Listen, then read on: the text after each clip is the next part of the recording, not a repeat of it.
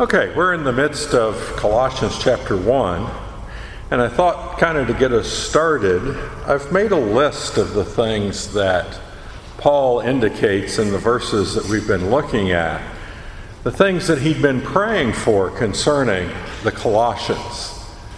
And so I thought I'd start off with that. It says he's been praying that they be filled with the knowledge of God's will prayed that they would have spiritual wisdom and understanding. He prays that they would walk in a manner worthy of the Lord or you know becoming of the Lord in harmony with the Lord. He prays that they would please the Lord in all respects. Prays that they would bear fruit in every good work. He prays that they would be increasing in the knowledge of God. He prays that they would be strengthened with all power according to his glorious might. He prays for the attaining of all steadfast and patience, steadfastness and patience. And he joyously gives thanks for them to the Father. It's a pretty impressive list. Now, I heard uh, a preacher say not too long ago Would we have anything to pray for if there weren't sick people in the world? And I was thinking about that and looking at this list. Now, don't get me wrong, I'm not saying it is wrong to pray for the sick. We certainly have examples of that in the scriptures. Uh, we're told to do that. So there's nothing wrong with that. But there's lots of other things to pray for. And I'm probably as guilty as anybody of focusing more on praying for the sick than some of these things. But I thought it was interesting to see how Paul was praying and the things he was praying about for them. And I think we would do well to follow that example. There's a lot of good things there that we need to be praying for. Any uh, thoughts or comments on that? Yeah, Logan. Most of the time, I think of being filled with something there's no extra space for Paul. Um, but in verse 9, Paul prays this, they be filled with knowledge of his will. Um, then in verse 10, that they be increasing in the knowledge. Um, just however much we think we know about God, however filled, filled we might feel, there's always more to keep going. There's always deeper Right. Now, that's a very good point. Very good point. Anything else? Okay, uh, if you haven't already done so, turn to Colossians chapter 1. Uh, we're ready to look at verse, starting in verse 15. I want to read 15 through 23. I think this is a really important section, and you know we will uh, we will see that momentarily. But Colossians 1, starting in verse 15, says, And he is the image of the invisible God, the firstborn of all creation. For by him all things were created, both in the heavens and on earth, visible and invisible, whether thrones or dominions or rulers or authorities. All things have been created by him and for him. And he is before all things, and in him all things hold together. He is also head of the body, the church, and he is the beginning the firstborn from the dead, so that he himself might come to have first place in everything.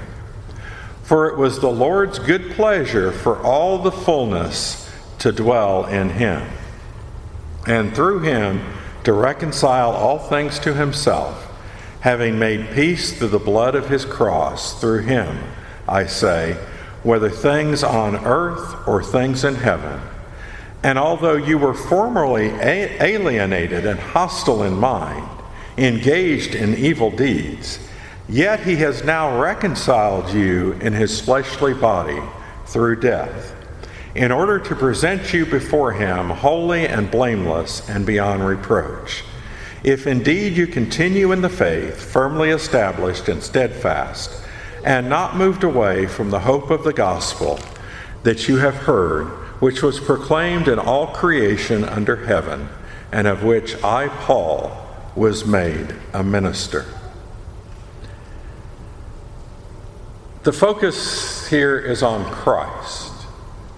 And in a couple of different respects, the first few verses, specifically 15 through 17, focus on Christ in creation,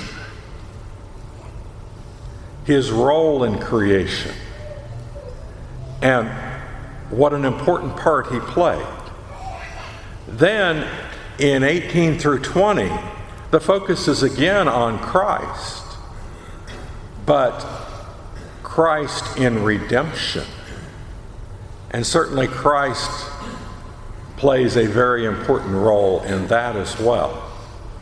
And notice some of the parallels between those. In verse 15, Christ in creation says he's the firstborn of all creation. In verse 18, he's the firstborn from the dead,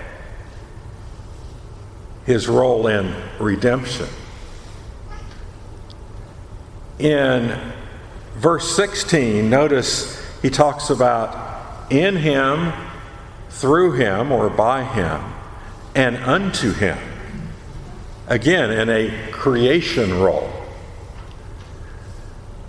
But then in verses 19 and 20, you see those same phrases again in him, through him, or by him, and into him, unto him.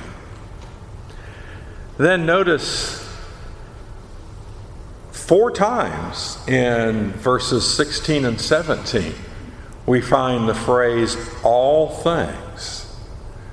Whenever we find something that frequently, the writer's trying to, to make a point. And Christ, in his creation role, talks about all things were created, all things have been created. He's before all things, and in him all things hold together. We also find that phrase in verse 20. You know, through him to reconcile all things to himself. So there's a parallel there. And again in verse 16, he talks about, you know, both in the heavens and on the earth. And in verse 20, uh, things on earth or things in heaven. So there's a lot of parallels and the same language used in both directions, you know, in both of those roles. And so I think the emphasis is clear. Christ was everything they needed. And I think Paul is trying to emphasize that.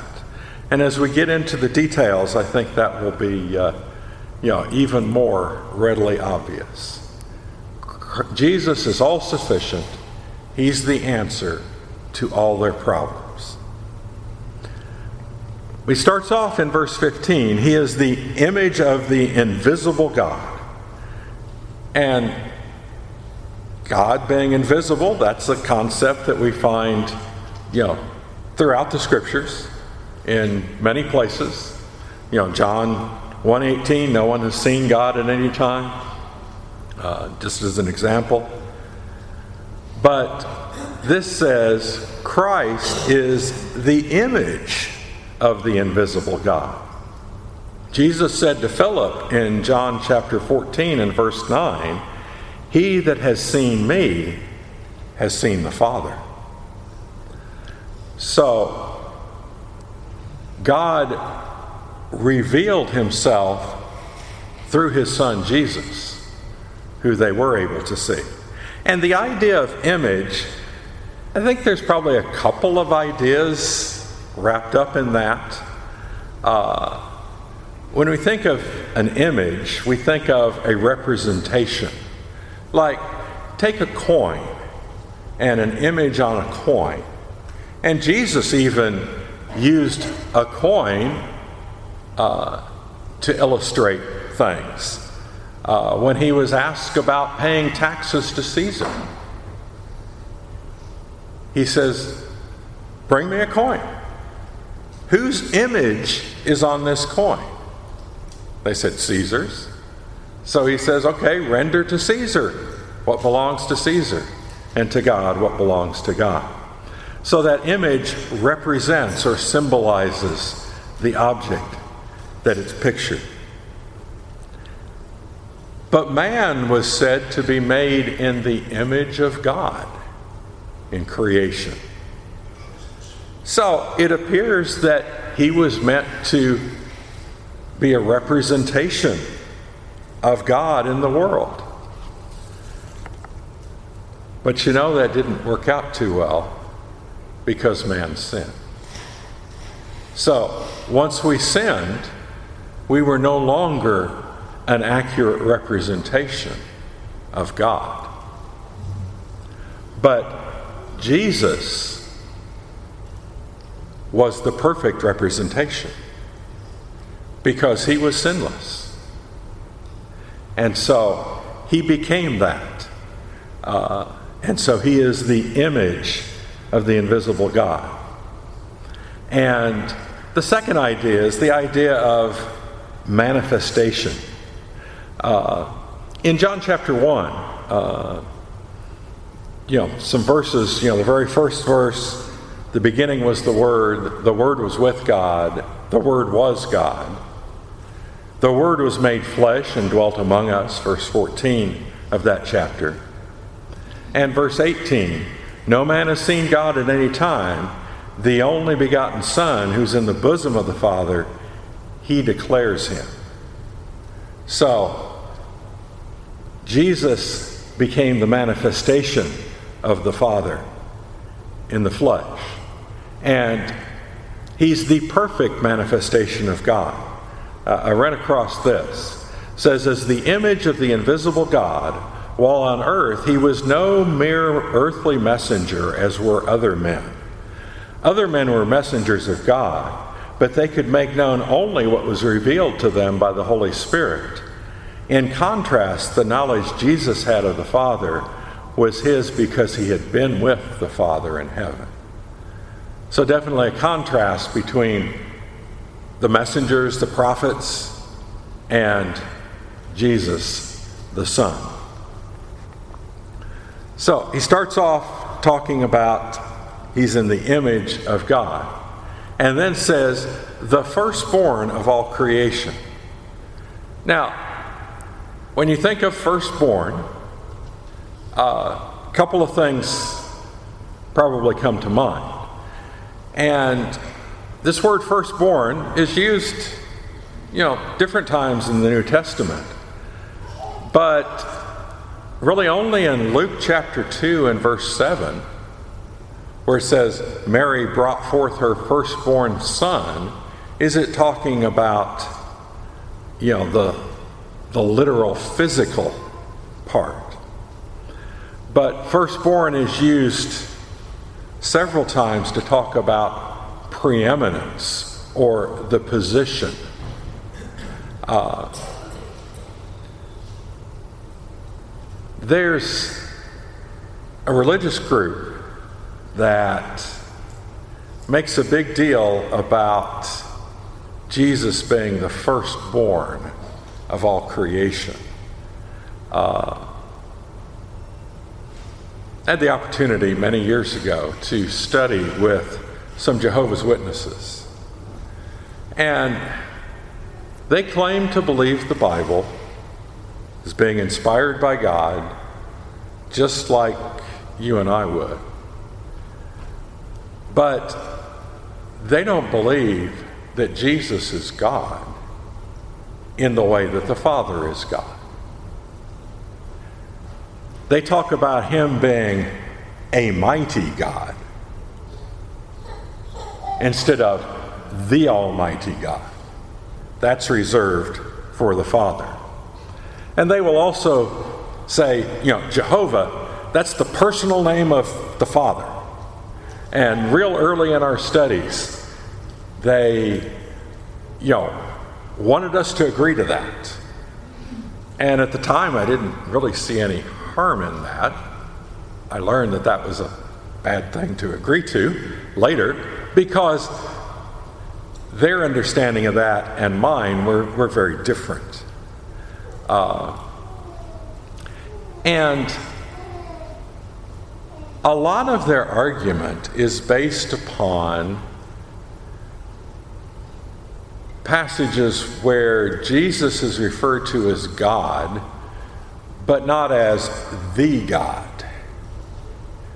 You know, in the Greek, there's a definite article, the, but no indefinite article. And so they made the assumption that in the absence of the definite article, Jesus is just a God. And they claim that never in the scriptures do you find the God referring to Jesus. Well, that's really not true. If you remember in John chapter 20, when Thomas had not been with the other apostles when Jesus first appeared to them, and Thomas didn't believe that Jesus was resurrected. He says, I've got to see you know, the prints of the nails in his hand and thrust my hand into his side before I'll believe.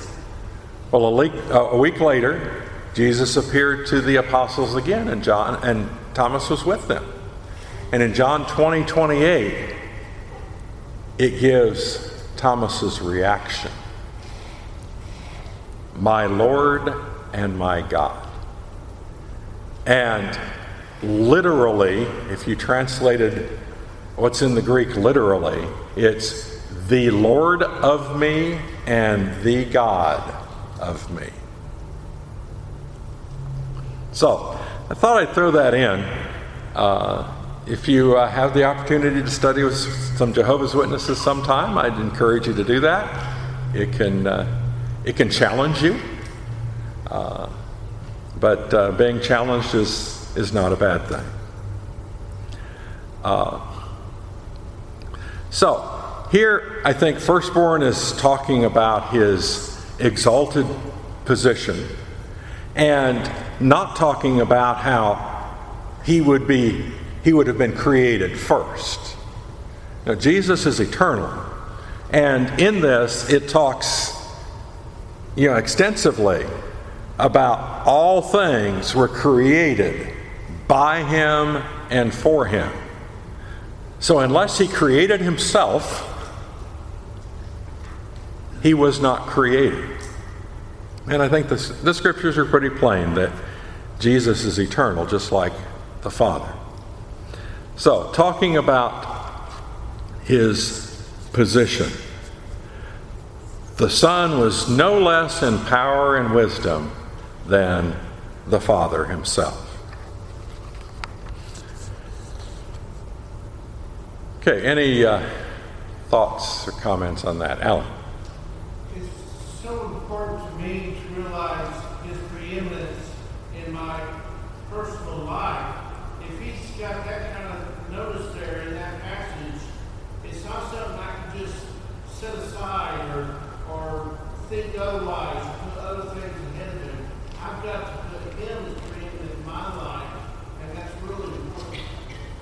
point. Uh, yeah, Daniel. I find it interesting that, you know, when you think that Jesus entered the scene, like when he was born, that he had such a role to play in creation, I just find that interesting. Right. Uh, yeah, certainly good point. John. Yeah, I've often wondered like how that is because I mean Genesis is God speaks the universe into existence and it's, it, it exists, right? It's like okay, so what role does Jesus play there? Just kind of pure surmising. Maybe it's a little more than speaking. It's like there's something required to actually form things, to actually put things into place beyond just the speaking of it. I don't know, but I, I've often thought, what? Because Jesus, I mean, at least for like the first mention of Jesus being called for that John Paul, right? Um, so, I, I don't know. Right. Yeah. Okay. Anything else? Uh, yeah, Jill.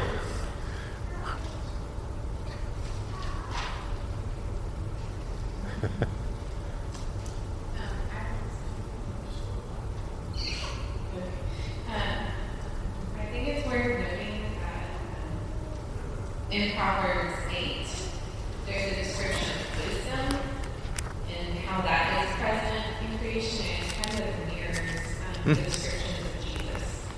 Okay. And I don't, I can't explain all that, but Yeah. uh, I think it's worth noting. Yeah. I mean, we've talked before how things are all connected, and uh, that would certainly be another example of that. Yeah, Carrie. I've got a note um, that this is, I've got a note in my Bible written from a study before that this is talking about the source. Jesus is the source of creation. Yes, I think that's uh, I think that's pretty accurate. Okay, all good thoughts. Uh, it appears that Paul may well be trying to combat some false teaching about angels that seemed to be prevalent at that time. Uh, there were some false teachers that were attributing creative powers to angels, saw them as kind of filling that void between God and man. Uh, they were kind of the go between between God and man. And they may even have been worshiped. Uh, chapter 2 and verse 18 kind of leads us to, uh, to believe that. Uh, but that's certainly not the case. And in 1 Timothy 2 and verse 5, it talks about how Jesus is the mediator between God and man. Uh, and so, uh, so it appears that he was trying to combat some of that false teaching. Uh, so, by him, all things were created, both in the heavens and on the earth, visible and invisible, thrones, dominions, rulers, authorities, all things are being created by him and for him. So, that's a pretty exhaustive list. And then verse 17, and he is before all things, and in him all things hold together. So, not only did he create all things, but he sustains all things. And in verse 17, uh, the pronoun he and he is before all things, it's in the emphatic position. So it's like he himself is trying to emphasize he is the one that is before all things and holds everything together. So, not only did he create it, but he sustains it. Uh, so, Jesus certainly has a very exalted position in creation. Any other thoughts on that before we move to the redemption side? Okay, uh, Gary. I thought it was interesting, my, my version, verse seventeen, there says, in him all things consist. It's interesting to hear your version that says uphold all things This reminded me of uh, the verse that I always use in Hebrews that I thought was the only one in uh, chapter 1, verse 3, upholding all things by the word of his power. Mm-hmm. Okay. Yeah. Good observation. Okay. Now let's look at verse 18. Uh, he, and this he is also in the emphatic position. He, he himself, is also head of the body, the church. He is the beginning, the firstborn from the dead, so that he himself might come to have first place in everything. The idea of the church being a body is something we're familiar with in other passages. Uh, the book of Romans, chapter 12, talks about that. 1 Corinthians, chapter 12. Both of those seem to talk about the different members of the body and how they work together. I mean, much like our human body our body parts work together, generally. Sometimes as we get older, they don't work as well as they used to. I get that more and more. But,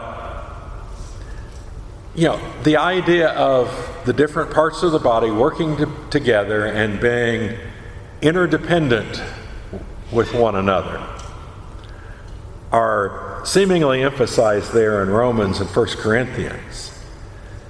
In Colossians and Ephesians, still uses the metaphor of the body, but emphasizing Jesus as the head of the body. Uh, Ephesians chapter 1 does that, and also here in this passage. You know, the head it gives direction to the body, it rules the body. I mean, that's where the brain is. And the brain sends out signals that cause our bodies to do whatever it directs. And, you know, we understand that. But I think talking about Jesus being the head of the body, he gives that direction, he rules the body. And secondly, he also gives nourishment to the body. Every member of the body receives spiritual life and nourishment from Christ the head. And just like in our physical bodies, if we don't get nourishment, we go downhill quickly and deteriorate.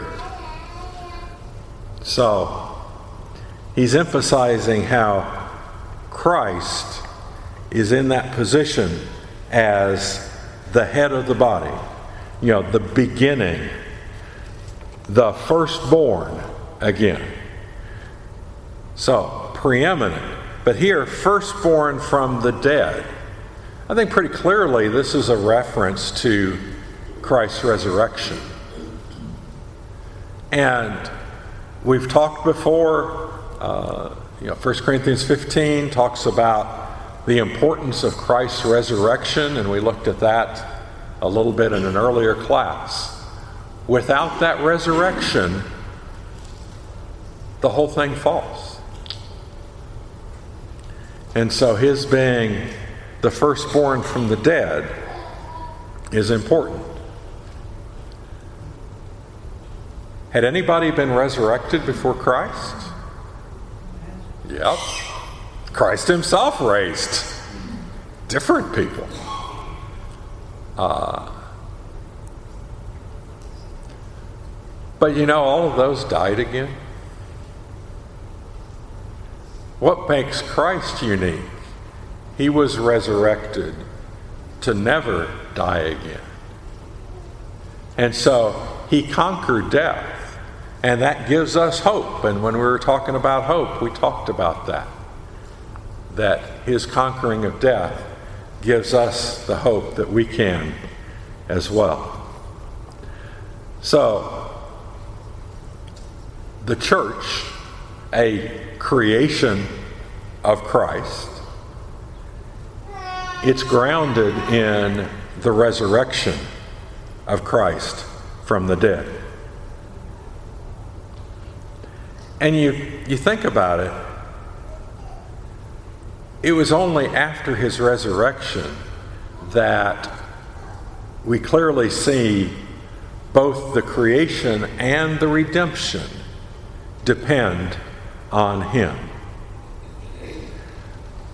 Uh, and we'll talk about the idea of reconciliation in just a minute. And that fits in with that uh, quite closely. But verse 19, it was the Father's good pleasure for all the fullness to dwell in him. We know God was pleased with Jesus. We find a couple of instances of that in his life at his baptism and uh, recorded in Matthew chapter 3, uh, as well as uh, some of the other Gospels. But Matthew 3:17 God says, This is my beloved Son, in whom I'm well pleased.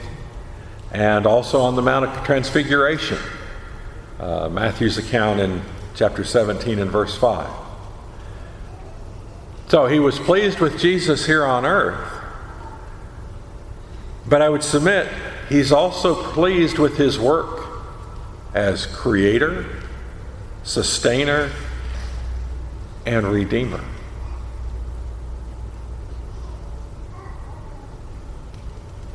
So, all that is in the idea of God being pleased with Christ.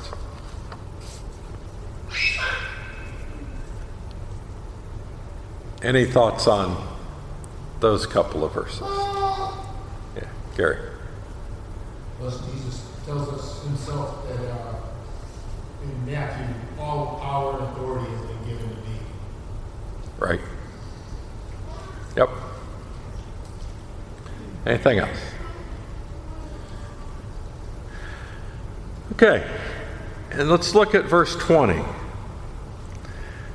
says, and through him to reconcile all things to himself, having been made having made peace through the blood of his cross. Through him I say, whether things on earth or things in heaven. So, reconciliation. What's you know, what's the idea of reconciliation? If you've got two parties that need reconciled, what's the problem? Carrie? They come back in agreement with each other. Okay, there's a separation between them, isn't there? And who needed to be reconciled here? Pretty obvious God and man. You know, there needed to be a reconciliation. Generally, when you've got a conflict between two parties, you've got a guilty party and an innocent party. In the case of man and God, God is innocent. He's the harmed party. We're the ones that are guilty. We're the ones that sinned. You know, Isaiah 59, verses 1 and 2. Our sins separate us from God. God's not the one that moved, we did. So, when there's the need for reconciliation, who's normally expected to make the move to, to bring the two parties back together? The innocent party or the guilty party? Yeah, generally the guilty party. So, we had offended God, we had sinned against Him. We needed to be reconciled. But how did that reconciliation take place? Who's the one that did the reconciling? It was God. We really couldn't. If we were waiting, I mean, if God was waiting for us to reconcile ourselves, He'd still be waiting. Leanne, did you have a comment? I think it's interesting that it says reconcile to himself all things. Mhm. It doesn't just say men.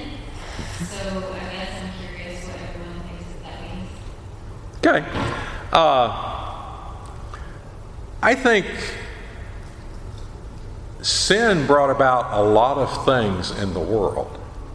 It changed the way the world was created. It was created perfectly.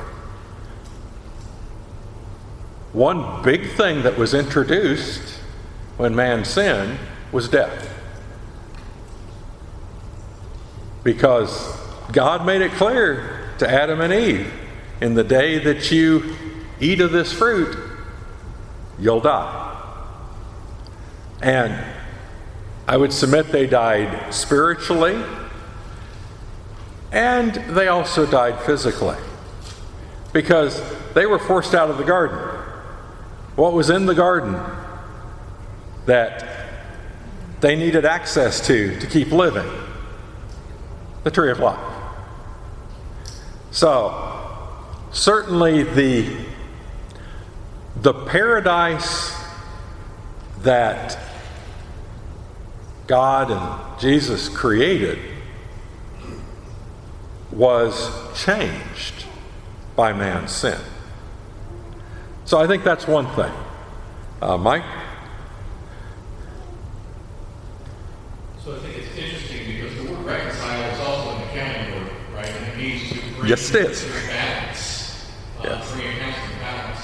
When you think of it in that way, when it talks about him reconciling all things to himself, whether things on earth or things in heaven, you know, before Christ died, there was an imbalance because Satan ruled the earth and death still reigned. Once Christ died, the the uh, uh, account was in balance where death was overthrown, and now Christ reconciled all things to himself because Satan could no longer have any power that could supersede Christ whatsoever. So I thought that's an interesting way to look at it too. Yes, I, I would certainly agree. And uh, yeah, it is an accounting term, right, Brad? yeah, right. I have a lot of questions about what I'm about to say. But um, there's a sense in which man fell, like he brought creation down along with him. Um, you, know, you can see the, the animal violence, the death, spreading to the animal kingdom, and uh, things like that. Um, so I, you know, I kind of wonder what it's going to look like. We talk about these new heavens and new earth and this sort of recreation. Is that we're going to have it in a literal sense, or is it going to happen like through the rebirth of uh, God's people? Um, maybe that's something that Paul has in view. Okay. I think those are good questions. I don't think I've got the answers either. Uh, but yeah, uh, you do make a good point. Not only did man's death enter, but because of man's sins, animals had to die. There were the animal sacrifices, and even in the garden, uh, Adam and Eve knew they were naked. God clothed them with animal skins. I think it's a pretty reasonable assumption that some animals died to give up those skins. And so, uh, so I think that's a really good observation. Things got out of whack and out of balance. And, uh, and God's been working to get that back in balance. And once there's the new heavens and new earth, that gets into balance again. So, good thought. Anything else? Yeah, Brad.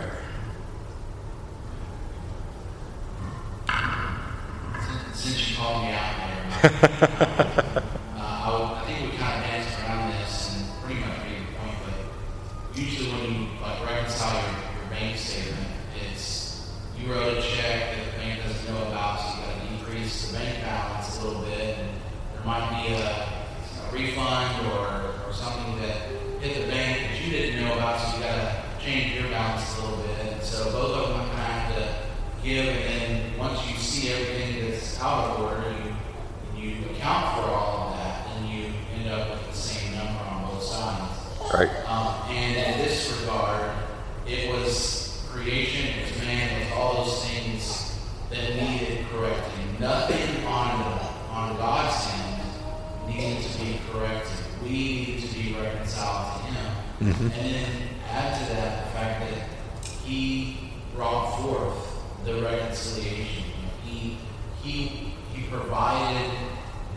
the adjusting entry to us so that we might be in agreement with Him and, and have fellowship with Him.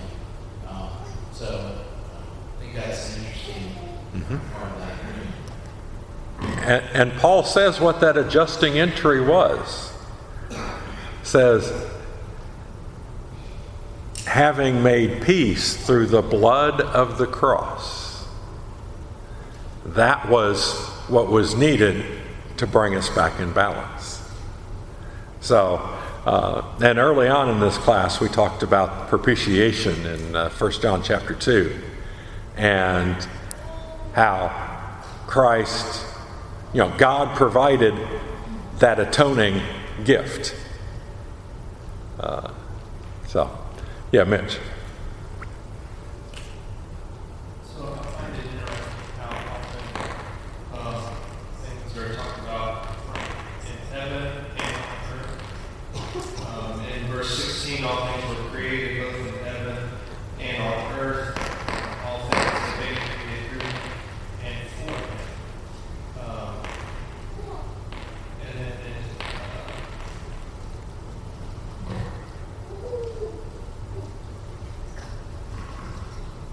And then um, 20, through him and reconcile all things to himself, having made blood of Christ, through him, um, I say, whether things on earth or things in heaven. Um, even uh, in 22, reconcile you to his fleshly body through death in order to present you before him holy and blameless and beyond reproach, seems to be in a heavenly sense. So I just find it interesting, this um, going back and forth from earthly to heavenly things. And it seems to be going back to uh, how things were before the fall, or even before creation. Things were whole and perfect. Uh, and even the things that were created are created for Christ. Whether that is to show His glory or that's our, our purpose in life, we, we are to serve Him. And that He was able to then reconcile everything back to Him again. Yeah. Am I middle of sorry? Yeah. okay. Yeah, no, good point. And I, I think it's both. Okay, anything else? In uh, verse 21 and 22 says, and, and although you were formerly alienated and hostile in mind, engaged in evil deeds, yet he has now reconciled you in his fleshly body through death, in order to present you before him holy and blameless and beyond reproach. Uh, the you there in verse 21, and although you were formerly alienated, that is in the emphatic position. So, man has a special place in God's plan of redemption. Christ came to redeem man, to redeem us. And he describes how they used to be, I think, as an encouragement don't go back into that. The sacrifice was made to get you reconciled to God. Don't go back into the way you used to live. So, it's important to try to live holy, to be, uh, you know, showing our gratitude for what God has done done for us. And in verse 22, and yet he has now reconciled you in his fleshly body through death in order to present you before him holy and blameless and without reproach. So, that's what the sacrifice of Jesus does for us. It makes us holy and blameless. That doesn't mean that we've been living perfectly, but it gets us back into that relationship with God because the atoning sacrifice has been made.